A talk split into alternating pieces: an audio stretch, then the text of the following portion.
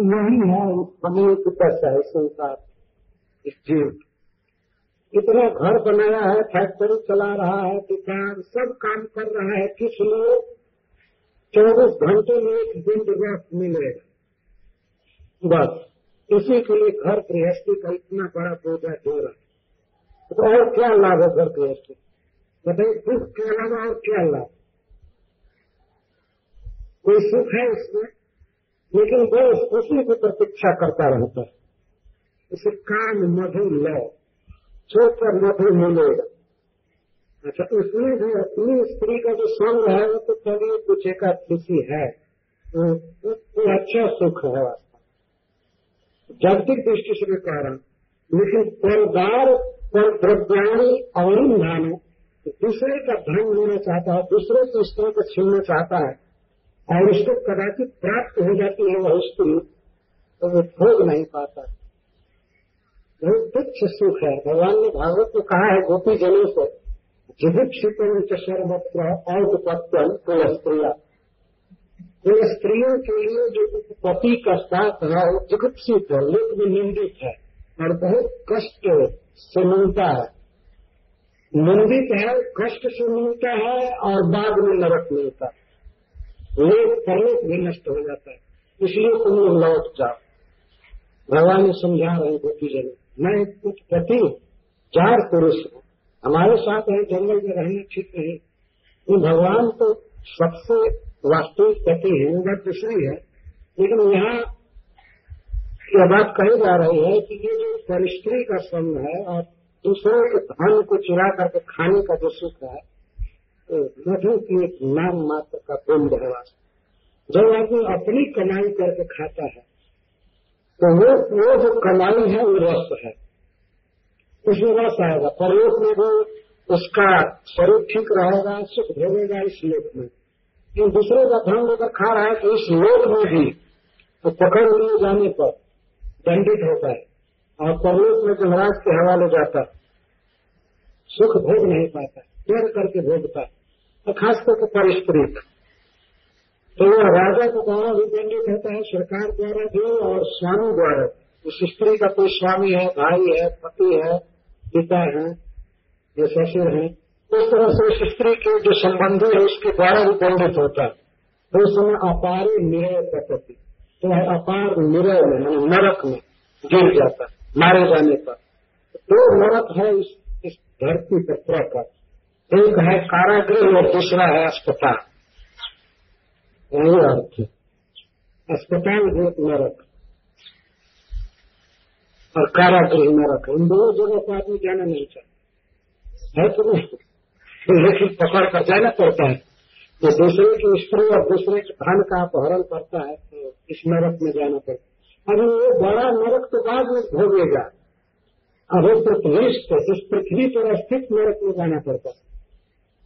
वो पीठ पाट दिया गया तो अस्पताल और कारागृह कारागृह वास्तव में नरक है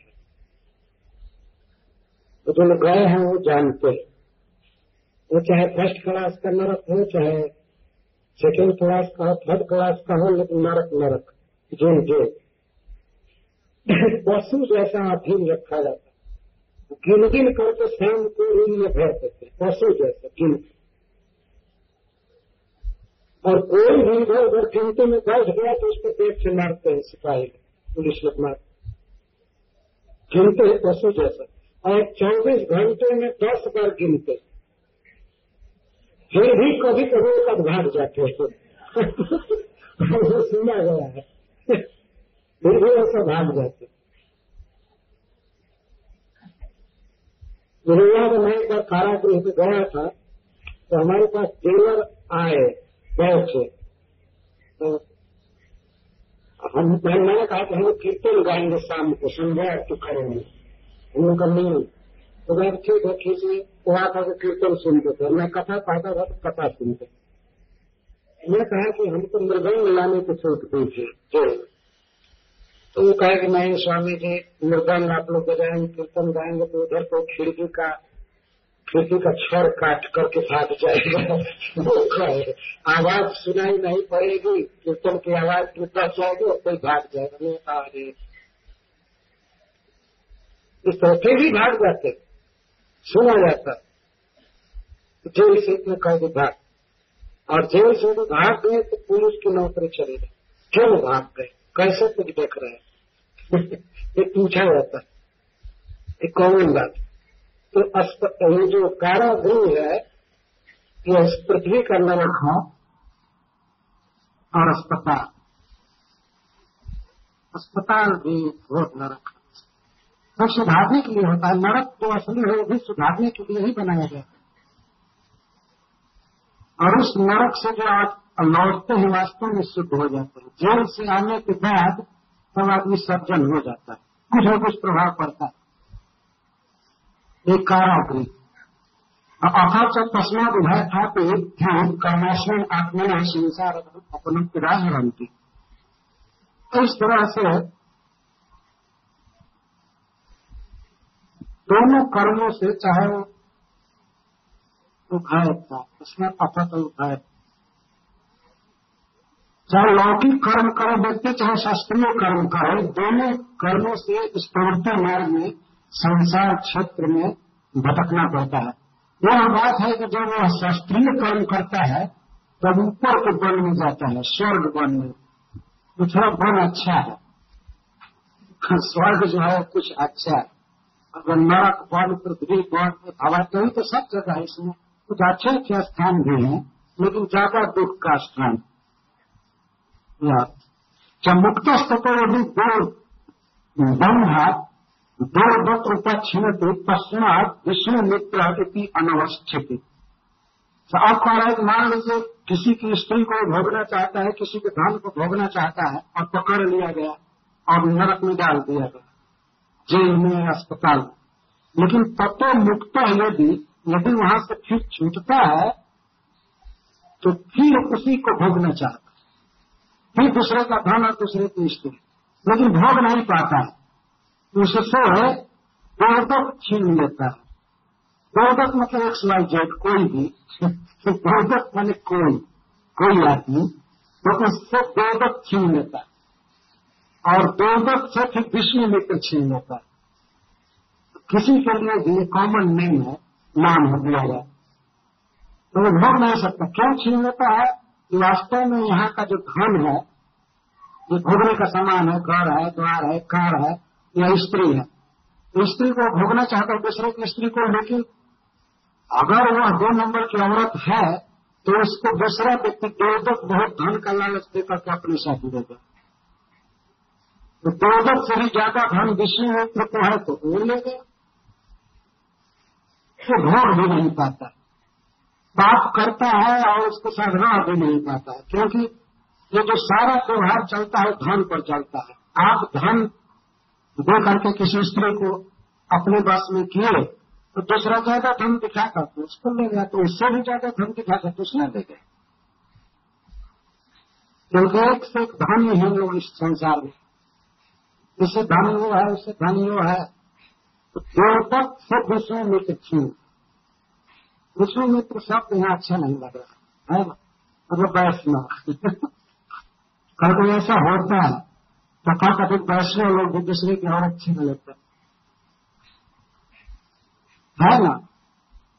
विष्णु के नेत्र है दीर्घित चिन्ह भागवत में सारा फोटोग्राफी किया गया है। बिल्कुल साफ़ साफ़ दिखाई दे रहा ऐसे विष्णु मित्र किसी का भी नाम है, लेकिन एक श्लोक अर्थ चलता है, तब तो ये देखा गया। वैष्णव बन गए हैं और दूसरे की स्त्री को फुसला करके चल दिया अमेरिका। है ना? ये बहुत बड़ा पाप है। और कभी कभी तो गुरु की पत्नी को ही रखकर चलती तो सब चलता है विदेशियों में। वो नहीं विचार करते हैं कि हमारे गुरु के गुरु भाई की पत्नी है, इसे नहीं रखना चाहिए। तो भतीजा है एक प्रकार से अपनी माँ को रखकर चल। क्योंकि लोग छोड़ते रहते हैं घर से होता रहता है। पत्नी छोड़कर सन्यासी हो गए, चाहे दूसरी कई पत्नियाँ रख लिए। पत्नी छोड़ते हैं सन्यास के लिए नहीं, नया ग्रहण करने के लिए तो उनकी पत्नी को विष्णु मित्र ले लिया। वो वैष्णव बना हुआ है तिलक कर रहा है, कंठी कर रहा है, लेकिन चलता है सब।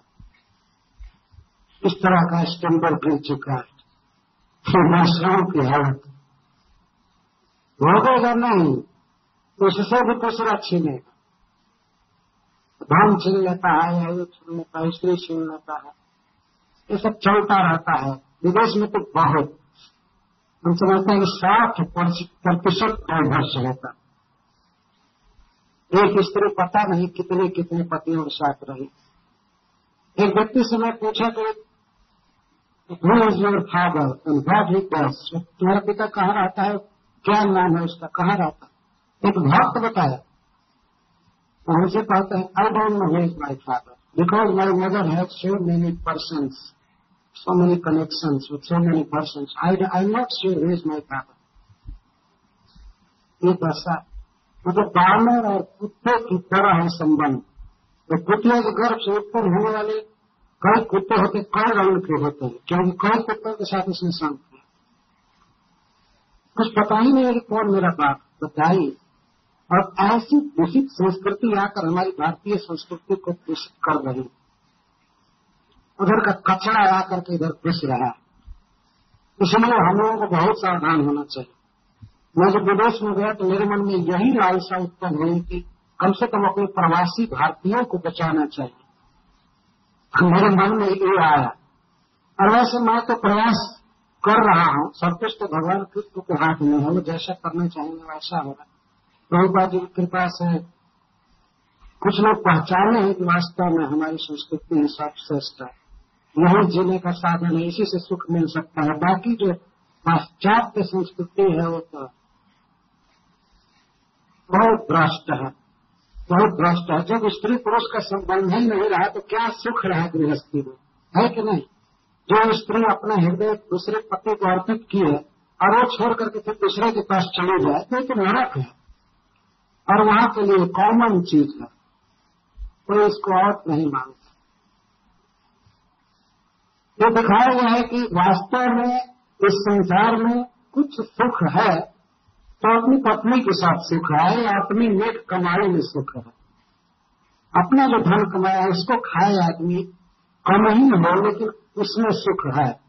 परदार और पर, पर धन में तो हमेशा वो छीनने का डर रहता जब हम पर धन को हर रहे हैं तो हमारे लिए पर है दूसरा छीनेगा। वो छीन कर ले जाएगा, वो छीन कर ले जाएगा उसे वो छीनेगा उसे छीनेगा। इस कहने का आशय है कि भोग भी नहीं सकता।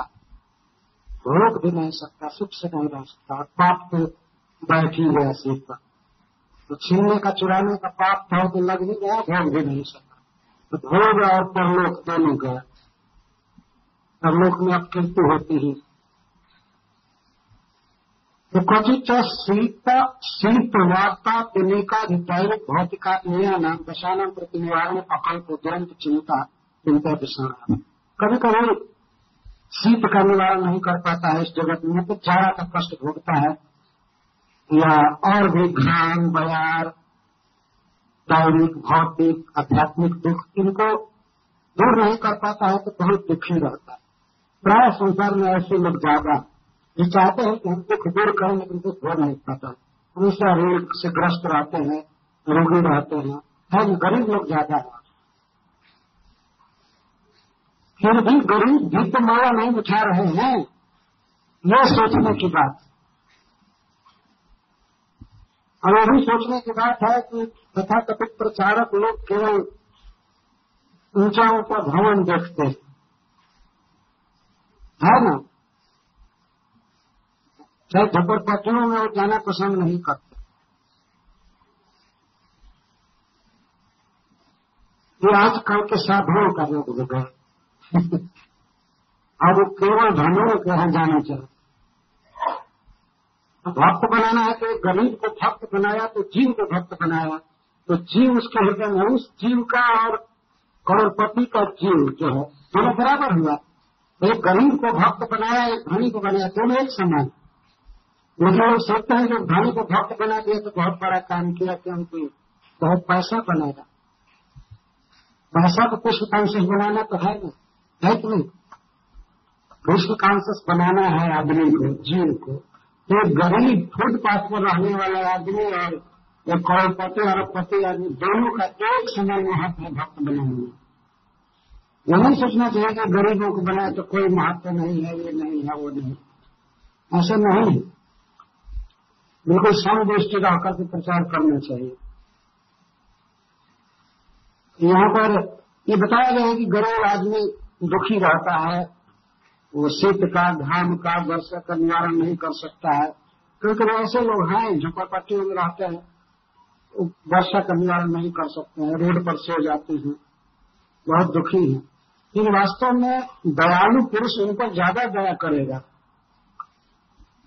कम से और नहीं दे सकते तो माला दीजिए सिखाई भगवान की भक्ति करो, ये करो ये करो। प्रसाद देना। लेकिन उल्टा होता है। अगर कोई भिकमंगा आया मांगने के लिए कार के पास तो देने भी चलो तो लोग कहते हैं हम इसको मत दीजिए तो ये पैसों का दुरुपयोग करते हैं। एक बार जा रहा था कार से, एक भिकमंगा आया, बेचारा शीशा भी साफ़ किया। तो वैसे भी उसका हक हो गया शीशा साफ़ करने से। कोई दया नहीं होती वास्तव में, न्याय था तो हम लोग को निकाल कर देने लगे तो एक भक्त का अन्य महाराज, जानते नहीं, ये बहुत धनी होते हैं। मैंने कहा, कितना फ्लैट उनका है, जरा बताओ तो। बहुत धनी होते एक रुपया देने में तुम गरीब हो जा रहे हो। बहुत धनी। ये तो कानून में शर्म भी नहीं लगती बच्चा है आया तुम्हारा शीशा साफ़ कर रहा है, फिर भी बैठे हो एक रुपया देने में मर जाओगे जरा देखिए आदमी की बुद्धि। इस तरह से मांगने वालों को नहीं, आदमी थे चलो कुछ है चलो है। लेकिन जो शीशा साफ़ किया फालो दस सेकेंड किया, कुछ भी किया तो जिसका हृदय द्रवित नहीं हो गया तो बेचारा एक गरीब आदमी और हमारा शीशा साफ़ किया। महान व्यक्ति थोड़ा सा उपकार को बहुत मानता है। ये भगवान का स्वभाव है।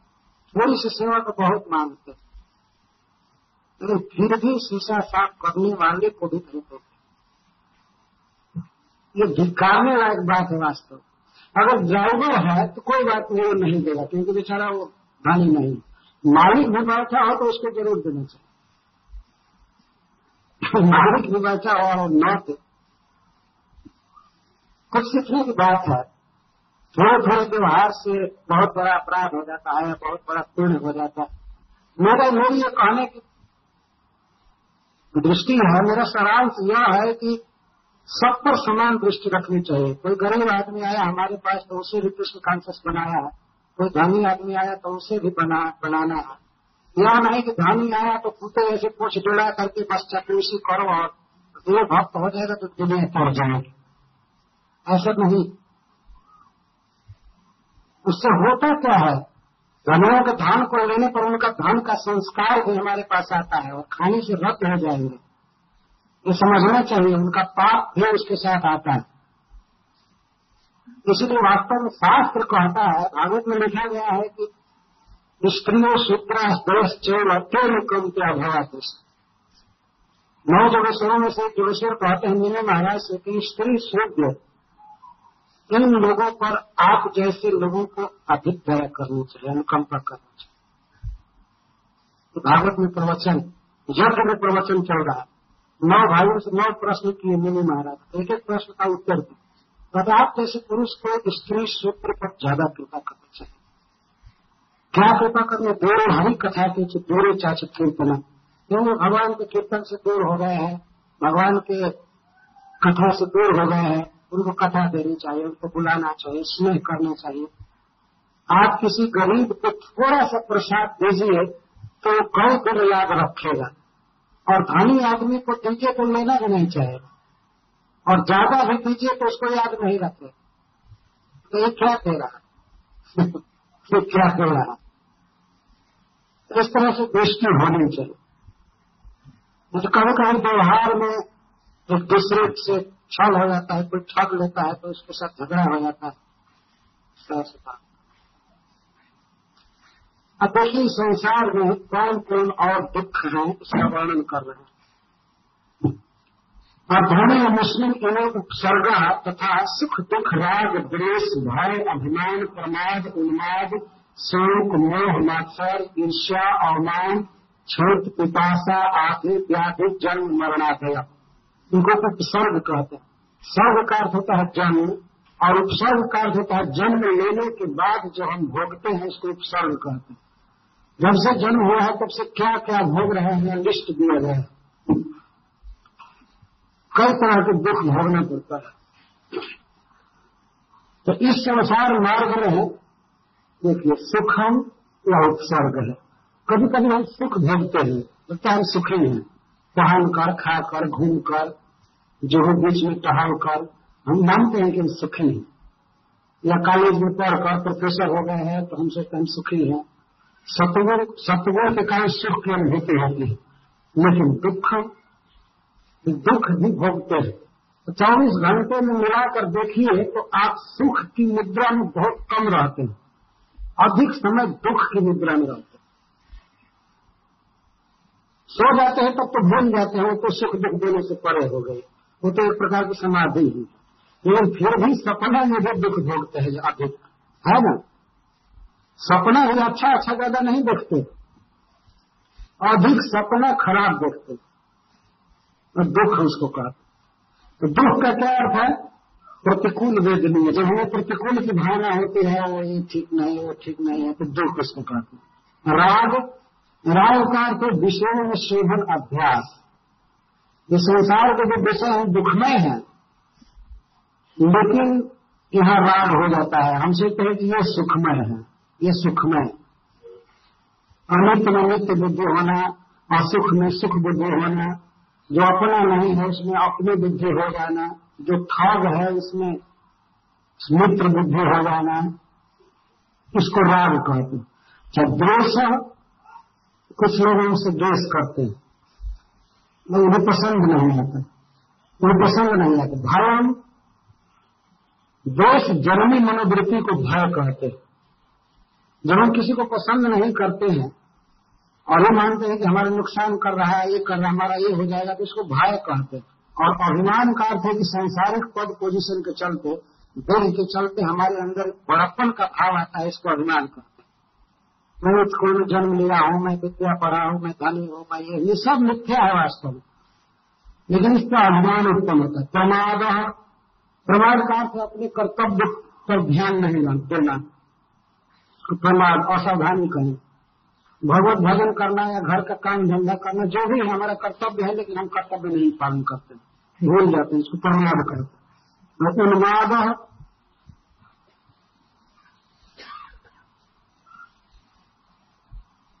उन्माद का अर्थ है कि हम जानते हैं कि हम कुछ कुल में जन्म लिए हैं।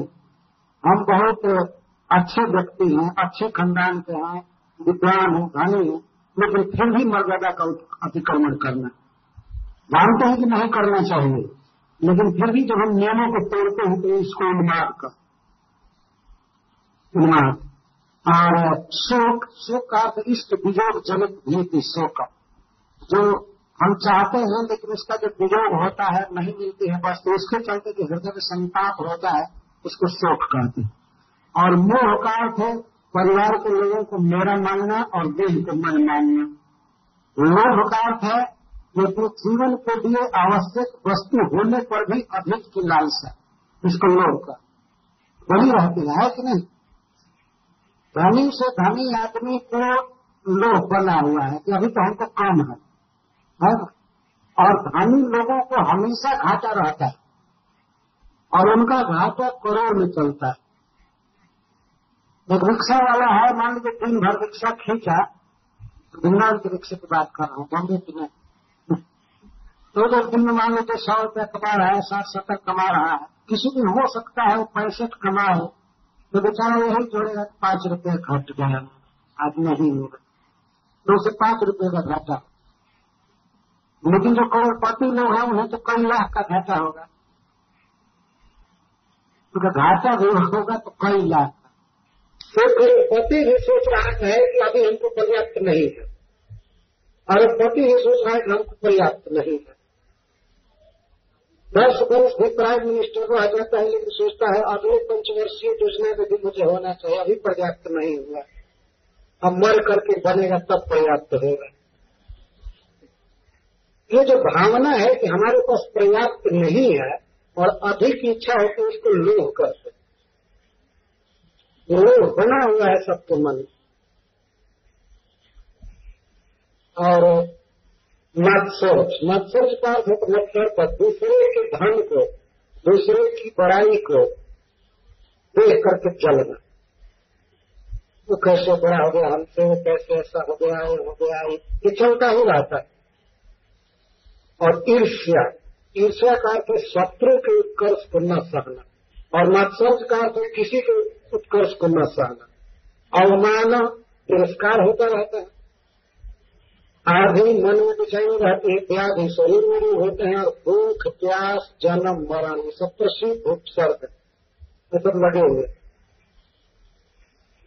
अब वर्णन आया था कि कभी कभी या किसी भुजा के लता, किसी लता की भुजाओं को पकड़ करके और खड़ा हो जाता है, या बैठ जाता है, या सो जाता है, और उस लता पर बैठे हुए पक्षियों के मधुर मधुर गीत सुनता रहता है, उसकी व्याख्या करना। उसका क्या अर्थ है? उस लता का अर्थ और पक्षी का क्या अर्थ है? क्योंकि दो माया स्त्रिया, देखिए उसको व्युत्क्रम से वर्णन कर, करना कहते हैं। एक बार वर्णन कर चुके हैं। स्त्री का वर्णन कर चुके उसको आंधी उसको चक्रवात कहकर। लेकिन यह इतना आवश्यक पदा आवश्यक विषय है जो सुखदेव गोस्वामी पुनः इसकी अवृत्ति कर और जरभरत जी ने भी किया था। जरभरत जी के श्लोक की व्याख्या कर रहे कुछ एसेंशियल पॉइंट होते हैं। उनकी आवृत्ति बार बार होनी ही चाहिए। ये संसार में सबसे अधिक जीव फंसा है स्त्री। स्त्री ही सबसे बलवती माया। इसलिए सुखदेव गोस्वामी कहते हैं देव माया। देव मतलब विष्णु। नारी जो है, वो विष्णु की प्रत्यक्ष माया है। मूर्तिमती माया। आदमी है उसको पार कर जाएगा, किला, दुर्ग और सब लेकिन स्त्री को पार करना बहुत कठिन है। उसमें बड़े बड़े वीर जितेंद्रीय लोग भी फंस जाते हैं। इसीलिए उसको लता कहा गया है। ये चलता है चलता है लेकिन दिखता है कि लता फैली हुई है और उसकी भुजाएँ बड़ी कोमल कोमल है तो उसी में उलझ जाता है, आगे नहीं बढ़ पाता और उलझता है तो बस आनंद का अनुभव करने लगता है। उसको बैठे हुए पक्षियों का कलरव सुनने लगता भगवान कृष्ण ने भी अपनी लीला में दिखाया है कि स्त्री बहुत दुर्गम खिला है, उसको पार करने कठिन जैसे मथुरा के राज पचपन में जा रहे थे। कहीं से कपड़ा लिए, कहीं से माला लिए, कहीं से चंदन लिए, नहीं, माला लिए। तो उसकी स्त्री जा रही थी उस राजपथ पर। खुद जा, जो, जिसके पीठ पर कुबर था दो ही थी तीन जगह से। लेकिन मुख बड़ा सुंदर तो उसको देख तो भगवान कृष्ण मांगने लगे कि अंगराग दे दो, हमको लगाने के लिए। तुम कौन हो, किसकी हो, और किसके लिए अंगराग ले जा रही हो? तो हरिश्वरी जी ने अपनी टीका में लिखा है, भगवान अपनी लीला द्वारा यह सिद्ध कर रहे हैं कि भगवान की गति कहीं नहीं रुकी लेकिन एक स्त्री ने रोक लिया। भौतिक ही कुब्जा ने रोक लिया। भगवान अपनी लीला द्वारा सिखा रहे हैं कि पुरुष की गति कहीं नहीं रुक सकती है, लेकिन स्त्री के पास तो उसे सरेंडर कर ही देना है। कहीं से वीर बनकर आए ऐसा लिखा गया सारी दुनिया जीत करके राजा लोग आते हैं दिशाओं को। लेकिन जब राजभवन में अपनी पत्नी के पास आते हैं तो हाथ जोड़ करके चरण में गिर जाते हैं। क्योंकि वो मान कर बैठती है। बिना मतलब को कहती है कि तुम बहुत महीनों से बाहर रहे हो। मैं जानती हूँ तुम दूसरी स्त्रियों के साथ प्रेम किया होगा। वैसे बिना मतलब की बेनती है। तुम मुझसे इतना प्रेम करते हो उसी से मैं समझती हूँ कि तुम्हारा प्रेमी स्वभाव है। तो देश विदेश में गए थे तो बहुत स्त्रियों से मिला होगा। और तुम बिना मतलब के झूठ बोलते हो कि मैं तुम तो तुम्हारे अलावा और किसी को नहीं जानता। तो जाओ जाओ जाओ। जिसके साथ प्रेम था, उसके साथ रहो। तो मुकुट उतार करके उसके चरण पर रह करके शपथ खाता है। शपथ खाकर कहता हूँ मैं सपने में और किसी और को नहीं जाना। तो मुझे प्राण से भी प्यारी हो और उस समय जब चरण में गिरता है, कोई नाक से नाचते नहीं नहीं, तुम्हारा क्या विश्वास है? हाँ जो इस तरह से झूठ बोलते ये भागवत का अनुवाद में कर रहा हूँ। यह कभी कौती पगड़ क्रांतान भू विचलिन भेड़ केवल बाण नहीं चलाती है, तलवार नहीं चलाती है भावों के मरोड़ से उनको अपने पदावनत कर देती अपने क्षण में गिरा देती है। तो भाव के मरोड़ करके कहीं जान तो तुमसे हम कौन मतलब मिले? तुम जो हमको मानते हो वो सब जानते क्यों झूठ बोल रहा है? इसी पर चरण में कीर्तन वही नष्ट